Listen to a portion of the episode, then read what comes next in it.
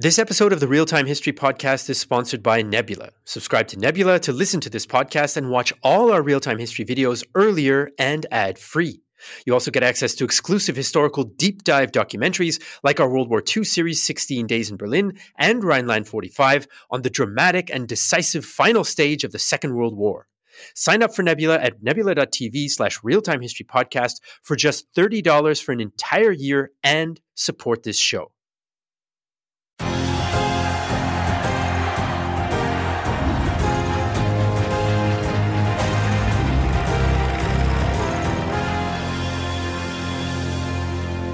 Hello, everyone. This is Flo. And this is Jesse. Welcome to another episode of the Great War Channel podcast. I think we're approaching episode 30.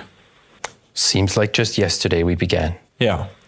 And today, I have a feeling I'm saying that more and more. Today, we're visiting a region which I have no clue about if I'm perfectly honest. Yeah, I had some general knowledge about Central Asia in the Russian Civil War, but I'm also going to be quite honest. It's not like I could whip up an episode on it just off the top of my head. So, uh, like many of the topics that we do, so what we did is we worked with someone who does know quite a bit about the region, who specializes in asymmetrical warfare of the kind that was going on there during the Russian Civil War and afterwards, Sam Amen, who helped us put the episode together and who is also our guest on the podcast today to answer some of your questions and some questions from Flo and I. Exactly.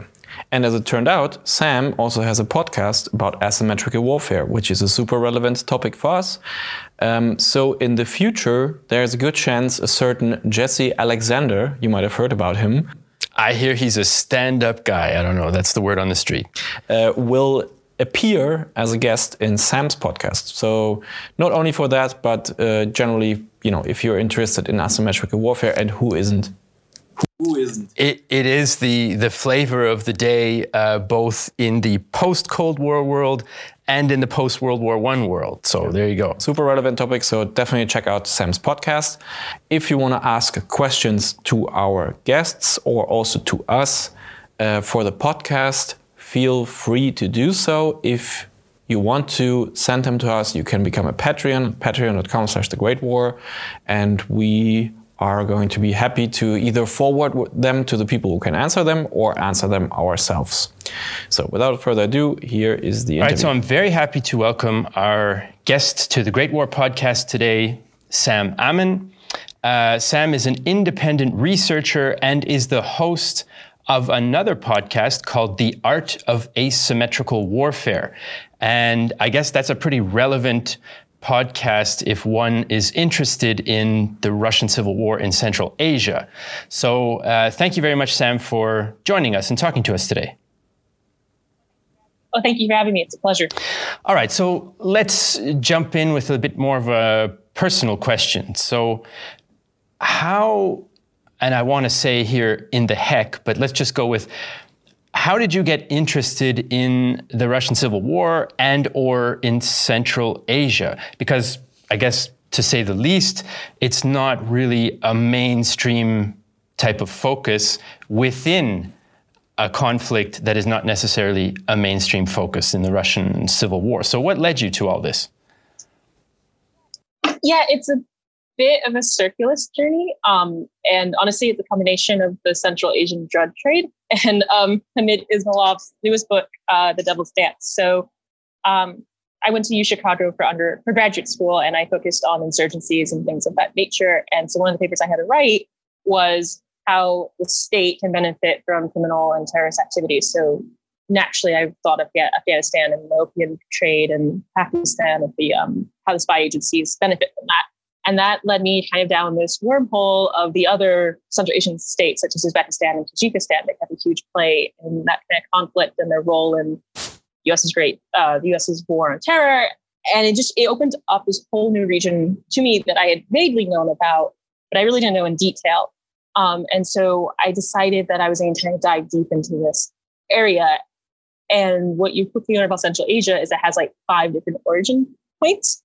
And um, so trying to figure out like what was the beginning of this region to help me get a sense of you know, what exactly I was dealing with um, leads me to Hamid Ismailov's book because Hamid Islamov is a famous contemporary Uzbek writer. He's written for BBC for decades. He's written many books in Russian, Uzbek, and English.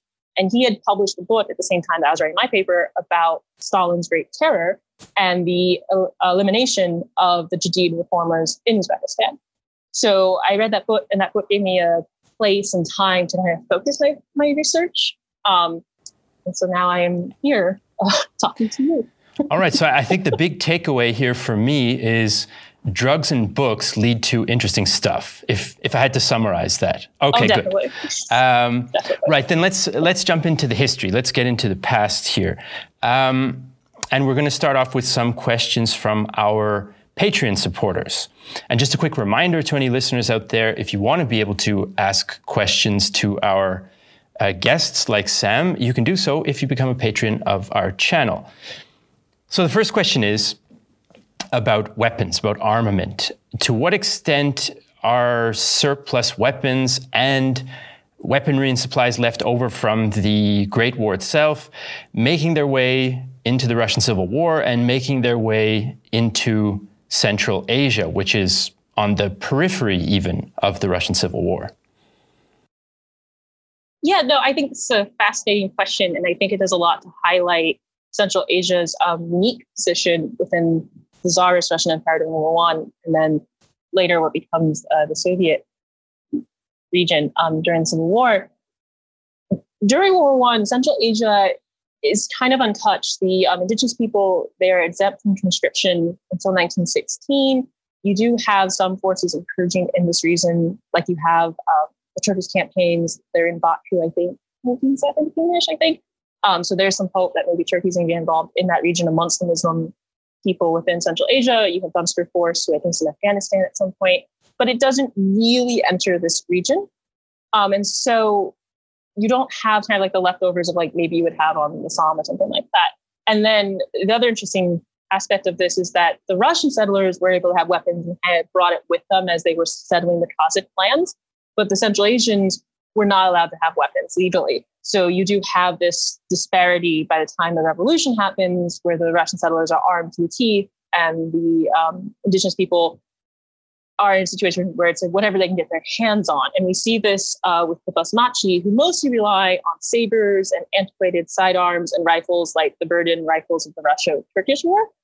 And even when Frunze arrives with his army and he tries to create a Turk- Turkestan front, um, which basically just means grabbing whoever's in the region and throwing them into the army and, you know, saying that you're part of the Red Army now. He's complaining to Lenin that his people don't have uniforms, they don't have shoes, they're using Berdan rifles, whatever remains of weapons that the English were able to send the Russians during World War One. It's not in great uh, condition. So you have this situation where it's basically make do what you have and duct tape. All right, so let's switch uh, now from the sharp end to a bit more of a political question. Now, to what extent does the first Congress of the Comintern have an impact on the Civil War?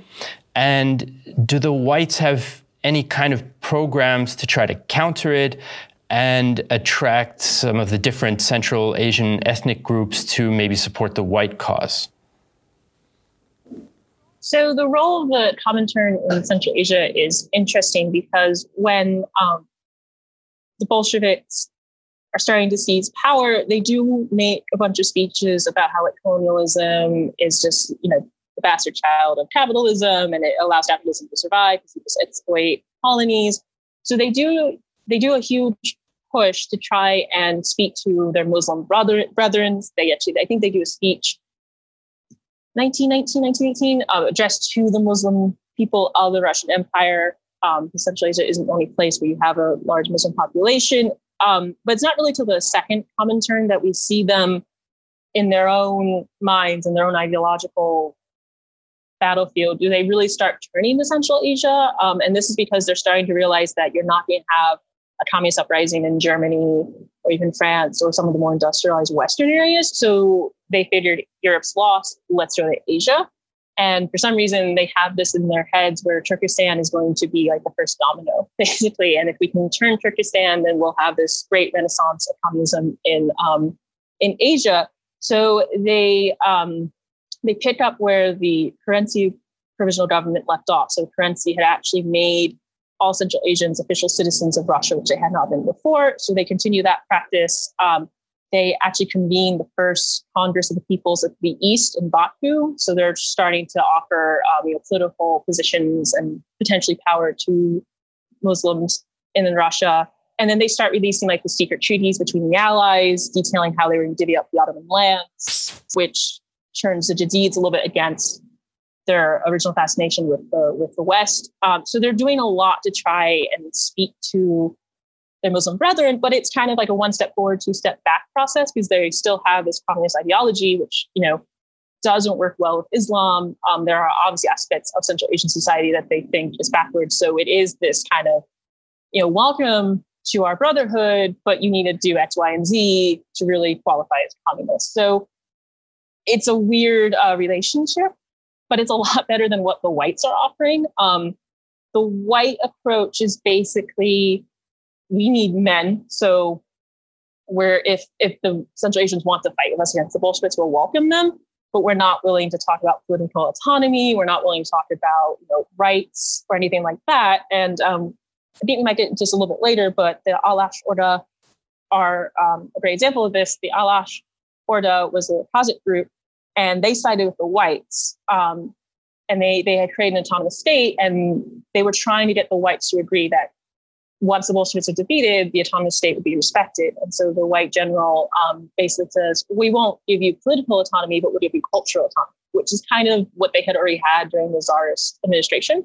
So the Reds are uncomfortable, but they're trying, whereas the Whites are just constantly shooting. Right. Well, that sounds a little bit similar to some of the difficulties the Whites had in accepting uh, demands for autonomy for some other groups, including the Ukrainians and so on, that we've discussed um, in some previous episodes on the show about the Russian Civil War. All right. So we covered a little bit about weapons. We've covered a bit about politics. Let's get down to money and resources. And we have a question from one of our Patreon supporters about oil and what is uh, the role of oil in the Russian Civil War? What's the situation with oil in Central Asia? Yes, this is a great question. Um, and as you can imagine, this, this conversation of oil becomes central uh, for this region late in the 20th century and into the 21st. So at this point, the Russians know that there's a small oil industry in the Kazakh steppes, um, which the Bolsheviks need. And so I think it also explains why instead of outright conquering the native people or the indigenous people, they choose the path of trying to convert them to communism and working with them um, because they don't have the resources right now to just do a power or a land grab, but they still need the resources. Um, so, um, yes, the oil is why they hold on to the steppes. And it also, I think this question reveals the real reason why the Bolsheviks are so determined to hold on to Central Asia. Because I know I, I'm certainly one of these people, and maybe some of our other listeners are like this. The, the Bolsheviks have so much to worry about right now. Why are you holding on to this mess of a region that's in the midst of, you know, five different civil wars amongst themselves? Why is this area so important? And it's because, like you said, the resources. Uh, they have a huge cotton industry in Uzbekistan that the Tsarist Empire had um, started and the Soviets still need. There's a huge agricultural breadbasket within these within Central Asia, um, and like I said, the oil is very important. So it's even though the Bolsheviks are approaching the Central Asians with this idea of like political autonomy and this is a new political thought, at the end of the day, they're really invested in this region um, because they need the resources. All right, so comes down to the sinews of war, so to speak. Um, the next question that uh, we have is one about religion. So I think we're covering all our possible bases for conflicts here. Um, it, it's about religion. Now, the region is, is and was at the time majority Muslim. But that's not quite the same as what we might associate with let's say, political Islam today, from what I, I understand from the reading and research that uh, you helped us with for this uh, Central Asia episode that we've put out. Um, what is the role of Islam in the various uprisings and civil strife that's happening in the region at the time? This could be like an episode in and of itself. um, I, I think a key thing to understand and what makes this region so fascinating is that you really have two major conflicts going on. So one is obviously the Russian Civil War, the whites and the reds, and where does Central Asia fit within that um, that that war? But you also have this internal conflict amongst the um, indigenous people, amongst the indigenous Muslims themselves that have been going on for a very long time, and that's basically like, what is the where does Muslim fit? Uh, sorry, where does Islam fit within the modern world. Um, and so for Central Asians, Islam is really a, um, a factor that contributes or that drives the internal conflicts that we see. Uh, so, for example, you have this very conservative strain within the region, which is uh, represented by the Basmachi, the Ulama, the conservative members. For them, Islam is kind of the continuation of the status quo. We've done this a certain way for so many you know, decades, centuries the reformers and the Bolsheviks are threatening that. Um, and so Islam is is definitely a religious aspect in the sense like they want to do Islam a certain way, but it's also just a way to handle with the chaos that has been this region for so many years because you know you have World War One, you have the Civil War, you had conflict before that because Russian settlers. Yeah, great game, exactly. Um, so it becomes a stand-in for just like we want things we want this is my stuff and i want my stuff to stay the same and i don't want any change. Um, but then on the other hand you have these reformers whether it be the jadids or the um, alash orda who are saying you know no like, the way we've been doing things isn't working. Um, they're not anti-islam. I want to be very clear. They're not anti-islam not in 1920 um, they'll become more anti-Islam as the Bolsheviks put more pressure on them following the Civil War. Uh, but at this point, they're have a lot of them have a strong Islamic background. Um, a lot of them went to the madrasa schools, which are schools run by the ulama. They they family who are part of the religious caste, so they have a very strong religious background, and they're still very Islamic. But from their perspective, Islam has been corrupted by the conservative members of society, and it needs to be reformed to fit a more modern age. Um, and a lot of them also have the ability because when Russia invades, um, they create a bunch of railroads, which allows you know people to travel easier from Central Asia to Russia to Europe, even into Istanbul. The Russians also bring with them the newspapers and the printing press, and all of a sudden, these um, intellectual, um, you know, Central Asians have access to information they wouldn't have before, and that's where you have a huge Turkish influence coming in because the Ottoman Empire is, you know, the only independent Muslim empire in the world at this point, and it's a huge, um, shining, you know, beacon of hope for a lot of these reformers because they're looking at Ottoman Empire, they're looking at the Young Turks, they're saying, oh, okay, so there is a way to be Islamic, but also to to reform to fit the modern world. Um, later, they'll look at Afghanistan. So Afghanistan wins its independence in 1919. So it's it, it's a I think it's a place for comfort for those who are displaced, but it's also a factor that leads to a lot of the conflict that we see because like the Basmachi hate the Jadids because they, you know, practice a corrupt form of Islam. The Jadids hate the Basmachi because they want to go back to a method that doesn't, that doesn't work. So it's it's very complicated. And that's just like, you know, the the bare surface of this. Right, really and this is something we struggled with when uh, you know we were working together to put together the episode. We want to be mm-hmm. in depth, but you know it has to still be digestible for everyone. So if I'm hearing you right, the Coles Notes version, more or less, is there's a kind of there are more conservative Muslims that get that include the ulama, so kind of conservative religious uh, elite that are allied with the local emirs of the of the emirates, for example, and you also have the sort of rural village conservative Basmachi rebels who want to kind of keep life the way it was. And then on the other side, you've got Muslim reformers looking to modernize in different ways.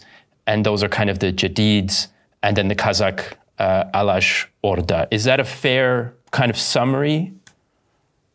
Yeah, I think that's true. And I think the other thing to note is that this is not unique to Central Asia and it doesn't start like 1914 or even 1905 when the Alash Orda was created. This is part of a larger conversation that had been going on in Islamic in the Islamic world. Um, and what's happening now as the Russian archives and the Uzbek and Kazakh archives are opening is that we're seeing this rich literature coming from a lot of these Jadid reformers talking about the complexities of Islam, um, which I think is just very interesting. I, at least in the US, I think we have a very static form of Islam, and it's not. It, it's this constant growing religion. Yeah, I mean, I think that's still a, relevant uh, question in uh, in the Islamic world as well. Um, Okay, now I want to try and catch us up on some of the details that we didn't get into in the episode for uh, you know time constraints and, and coherence constraints. But some of the conflicts that we talk about uh, in the episode, some of the actors, like the emirs, uh, like the Jadid reformers, like the Basmachi rebels in the countryside, there are more than just them. And so maybe you can talk a little bit more about as many as you like, but maybe at least two groups that I was thinking of that didn't get as much airtime in the episode, and that is these Kazakh Alash Orda, but also the Turkmen, because we didn't really talk that much about today's uh, Turkmenistan as opposed to Turkestan, the Russian uh, administrative region. Uh, but there were there were nomadic Turkmen, and they were up to stuff at the time as well. So why don't you give us just a bit more about uh, about those other groups? Yeah, definitely, and I think those two groups really illustrate the uh, the full breadth of uh, conflict you could find yourself in if you were in this region at the time. So the Alash Orda are, um, like we were saying, a Kazakh and Kyrgyz reformist group. Um, so they are similar to the Jadids in the sense of they're having this conversation of you know where does Islam fit in. Um, the Kazakhs are still very nomadic. Um, so where does nomadism fit in? You know, they have a far more antagonistic relationship with the Russians than the Jadids did, because the Jadids are mostly Uzbekistan, uh, Uzbek, and so they don't have the same uh, source of conflict as the Kazakhs do, because the Kazakh lands are the ones that are really being stolen and, um, you know, repurposed for Russian purposes, as opposed to um, how the Kazakhs have lived for thousands and thousands of years.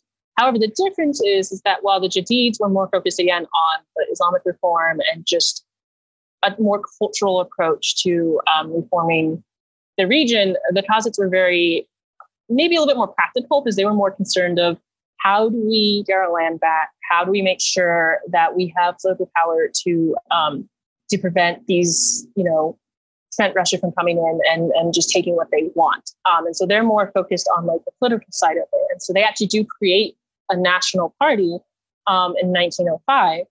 And when uh, the Russian Revolution happens, the, the Muslims in the area hold a convention to figure out what do we do um, now that this has happened. And the Kazakhs listen to what the Jadids are, are um, suggesting. And for whatever reason, whether bad blood or they just didn't buy whatever the Jadids were selling, they decided to go off on their own. They go back to the steppes and they create an autonomous state within the steppes.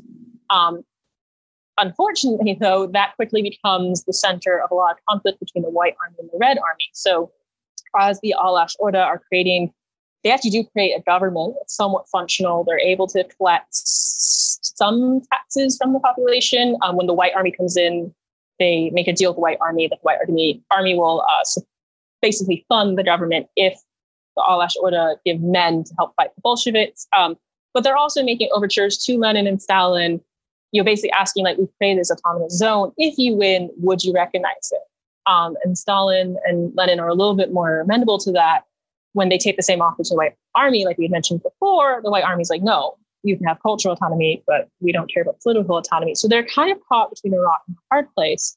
Um, and then by October 1919, the Red Army breaks through this blockade that was developed at, at Orenburg. Um, they defeat the White Army, and so the the Alash Orda have to go to the Red Army and and you know basically beg for mercy because they had been fighting against them with the Whites. Um, and at this point, the Bolsheviks are very pragmatic. Um, and so they do offer um, amnesty to all the Alash Orda members. They help them create a Kyrgyz uh, autonomous Soviet Socialist Republic um, that lasts until like 1921, I think. Um, and they kind of just leave them be. Um, but as what happens everywhere else in this region, later the the Bolsheviks will come back and um, turn that that area into both Kazakhstan and Kyrgyzstan and and uh, enforce a more communist way of life on this region. So for a bright moment, I think they're a powerful player in the area. Um, but events just erode whatever whatever power they had, and they're at the mercy of the the, the Russian army. Um, and then you mentioned the Turkmen, and the Turkmen are interesting because they are kind of on this this other spectrum in terms of being able to organize and be able to um, offer like a coherent policy or a coherent vision of the future. So the Alash Orda and then the Jadids, they benefit because their society is both sedentary and nomadic.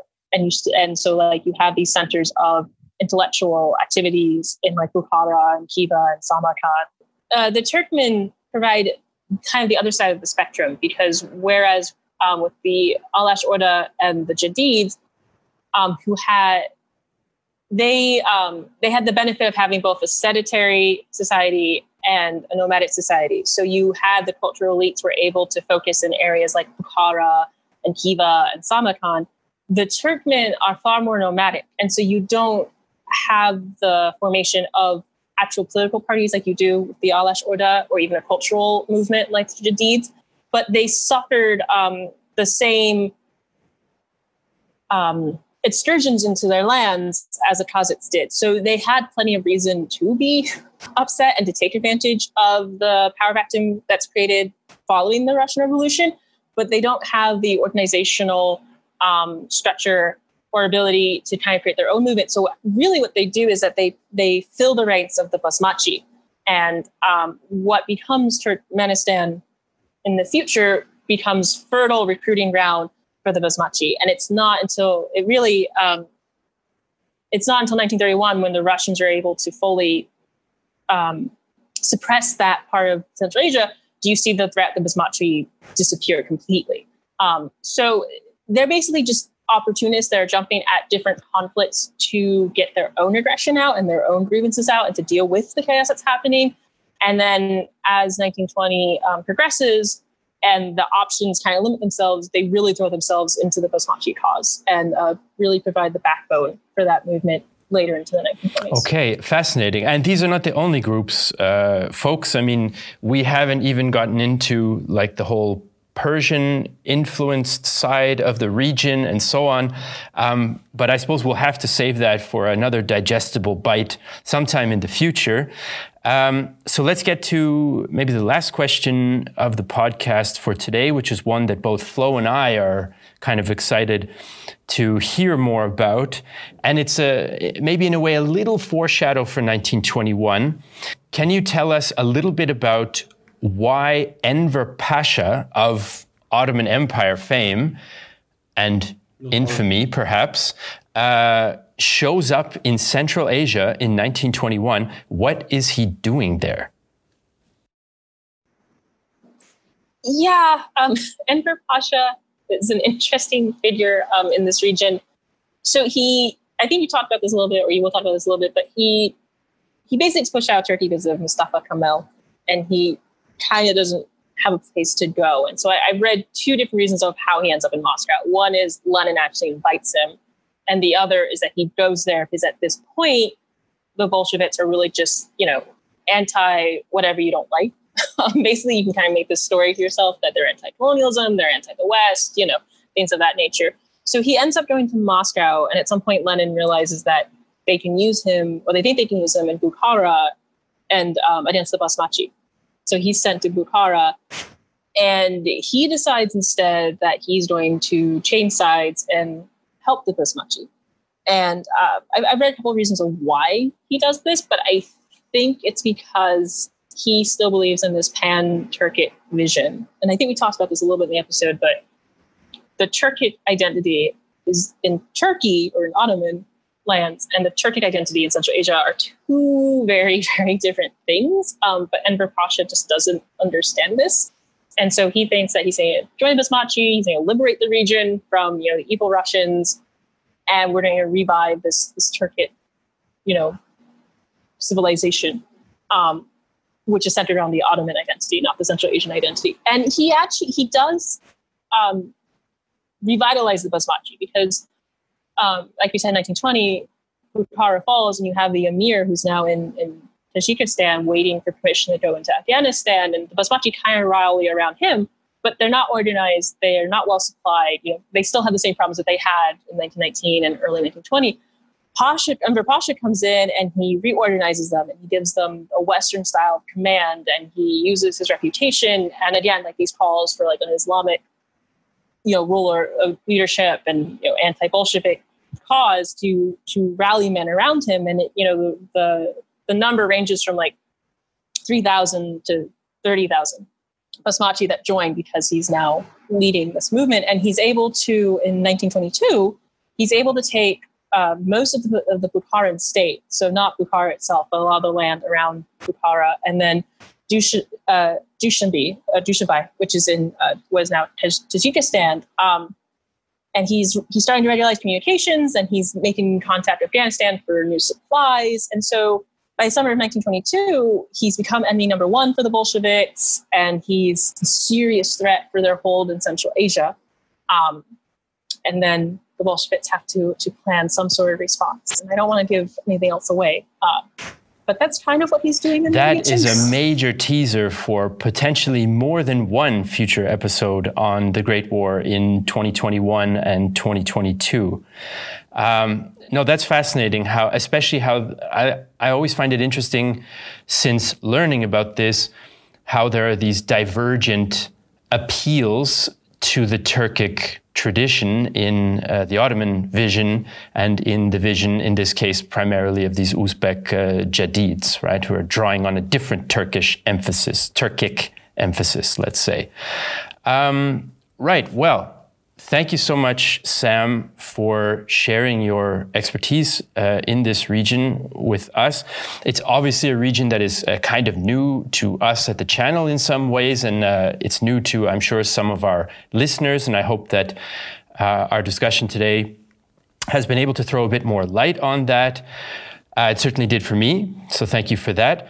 Before we uh, finish up with our discussion today, I mentioned right off the top that you are also the host of another podcast called The Art of Asymmetrical Warfare. So if any of the people listening out there today want to uh, get a hold of your podcast and listen to it, how should they do so? Where can they find it? Uh, yeah, thank you for bringing that up. Um, you can find it on Spotify, iTunes, Google Play, any of your normal uh, podcast providers. And I also have a website slash blog, um, www.samswarroom.com, uh, where I post the podcast as well as supplementary materials. Okay, we'll, we'll throw that link up uh, as well. Right then, uh, thank you so much, Sam, for joining us today, and uh, we appreciate it. Yeah, thank you. It was a pleasure.